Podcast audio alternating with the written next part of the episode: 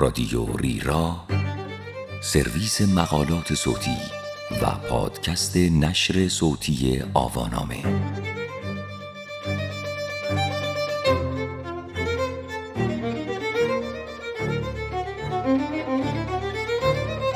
زندگی خوب به مقداری گله کردن نیاز دارد. این عنوان یادداشتی است به قلم کاترین نورلاک که در فوریه 2021 در سایکی منتشر شده است و وبسایت ترجمان آن را در تابستان 1400 با ترجمه علی حاتمیان منتشر کرده است. من رفیعه پوستی هستم.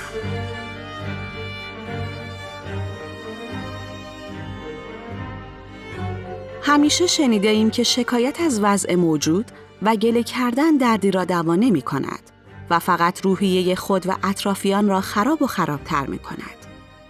باید دائما حالمان خوب باشد و به دیگران انرژی مثبت منتقل کنیم.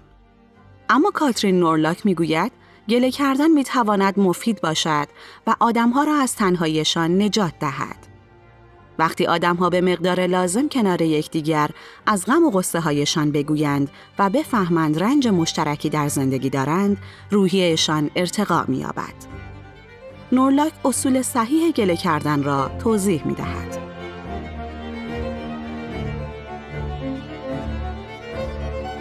اگر در آثار سترگ فلسفه اخلاق به دنبال جواز نالیدن و ابراز نارضایتی باشید، چنین پاسخی خواهید یافت: هرگز. نالیدن امری است که فیلسوفان توصیه نمی کنند. البته بسیاری مدافع اعتراضات سیاسی اند و برخی نیز پشتیبان ناله و شکایت سازنده‌ای هستند که به بهتر شدن جهان بیانجامد.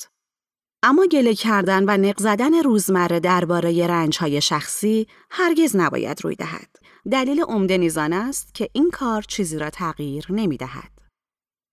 من در این باره با بیشتر فیلسوفان مخالفم، هرچند در این موضوع تنها نیستم و از ابراز نارضایتی که به نظر سودمند نمیرسد دفاع می کنم.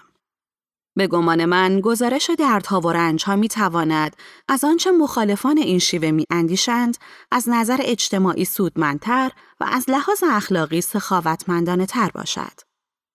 البته همه انواع گله کردن یکی نیستند و نالیدن در همه زمینه‌ها بهترین گزینه نیست.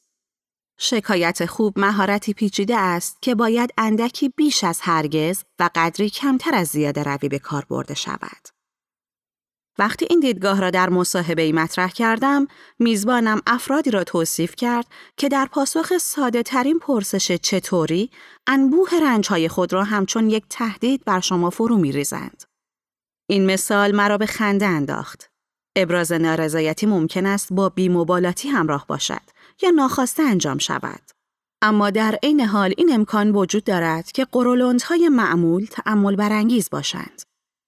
این شیوه بیان گاه بسیار مفید از کار در می آید که من این موقعیت‌ها را نوعی وظیفه احساسی توصیف می کنم. بدان معنا که در مواقعی باید حساس و سازگار با محیط عاطفی پیرامون خود باشیم و شکایت کردن را به عنوان راهی برای همبستگی به دیگران ارائه دهیم. شما نباید طوری رفتار کنید که گویی با کسی نقطه مشترکی ندارید، بلکه باید آسیب پذیری خود را گسترش دهید و بگویید بیا رنجمان را با هم تقسیم کنیم. برای انجام درست وظیفه شکایت کردن، نیازمند مهارت مناسب هستیم. برای دستیابی به هر مهارتی در سطح عالی، تمرین امری ضروری است تا به خوبی بدانیم چه مواردی ما را به گله وادار می‌کنند.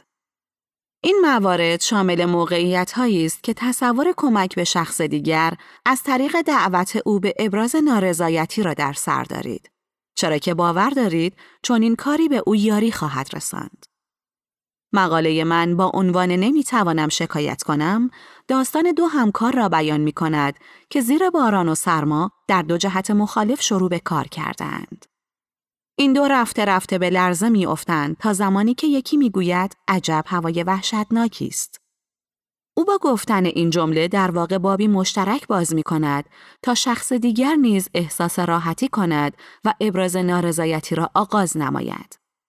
این اقدامی دوستانه است، اما مهمتر آن که دیگران برای آشکار ساختن آسیب پذیری و ناخشنودی به بازشناسی نیاز دارند. حتی اگر ناخشنودی صرفاً از وضعیت آب و هوایی باشد. ممکن است برخی برای رعایت ادب از شکایت خودداری کنند یا بیاندیشند که شما با گله و ناله آنها همراه و موافق نیستید. بدین گونه آغاز روند نق زدن راهی برای نشان دادن موافقت با بیان رنج و اقدامی جمع خواهانه و انسان دوستانه است. این وظیفه احساسی همچنین ممکن است نسبت به خود فرد باشد. وظیفه‌ای در جهت اینکه خود را نادرست نفهمیم.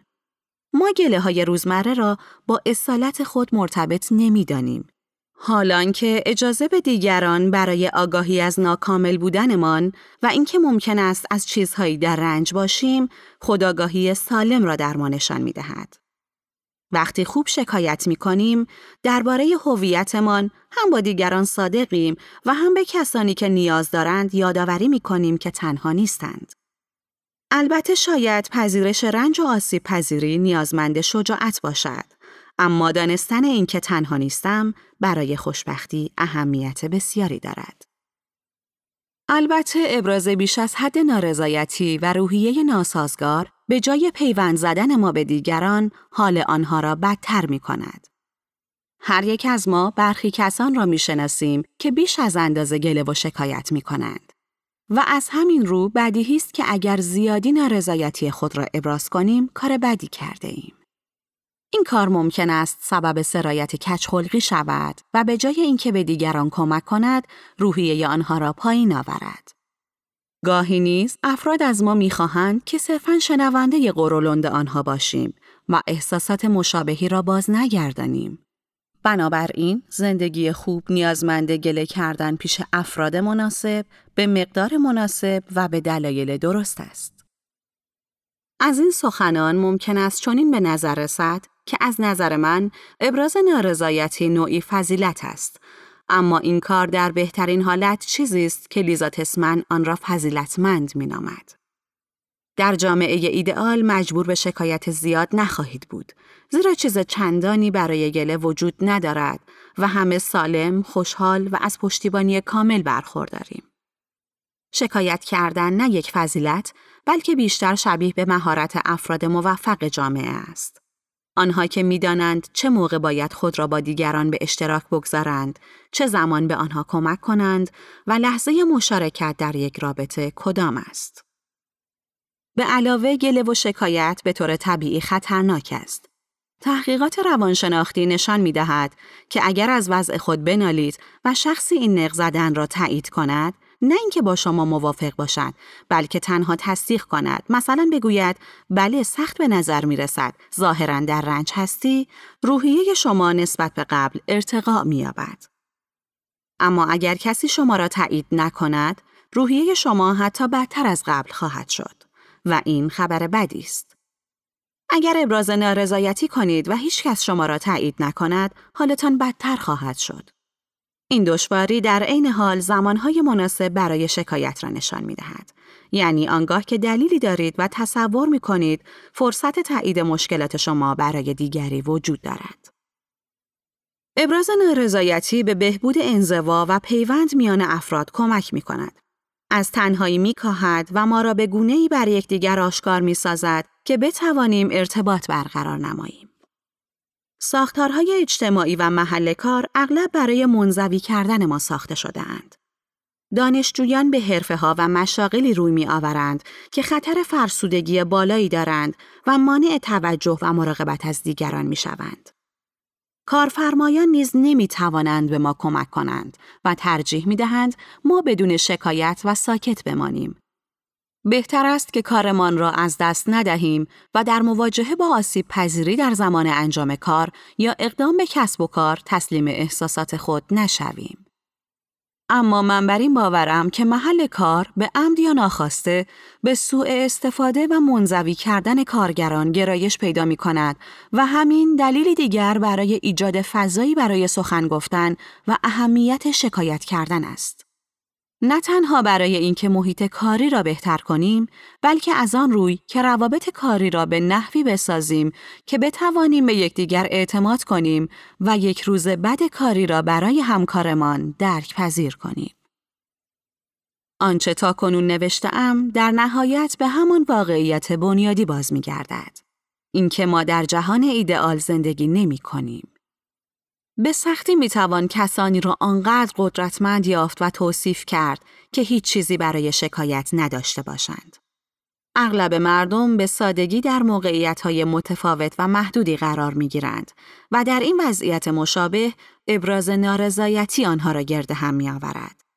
البته نه برای اینکه دنیا را به جای بهتری تبدیل کنند، بلکه از این رو که در تاب آوردن این جهان دشوار دست یکدیگر را بگیرند. این یکی از وظایف اخلاق و زیستن است. اینکه در هر حالت خوشحال باشیم، زیرا ظرفیت‌های مطلوبی برای خوشبختی داریم. صرفاً باید این نکته را دریابیم که چگونه در این جهان ناایدئال عمل کنیم. فشردن دکمه لایک در شبکه‌های اجتماعی تا حدی به همین سبب گسترش یافته است. زیرا ما ناخودآگاه در پی تایید هستیم و به طور طبیعی برای پذیرش از سوی یکدیگر آتش داریم. اما هرچه بیشتر دورکاری کنیم یا به نحوی ناخوشایند میان خانه و محل کار در رفت و آمد باشیم و هیچ کس را ملاقات نکنیم، شانس کمتری برای تایید احساسات خود از سوی دیگران خواهیم داشت. با کمال تأسف باید یادآور شوم که راه‌های بسیار بدی برای شکایت کردن وجود دارد. حتی در ملاقات با کسانی که دوستان مورد اعتماد شما برای قرولند کردن هستند. یک اشتباه رایج این است که هر وقت که ابراز نارضایتی می‌کنیم، بابتش عذرخواهی هم کنیم.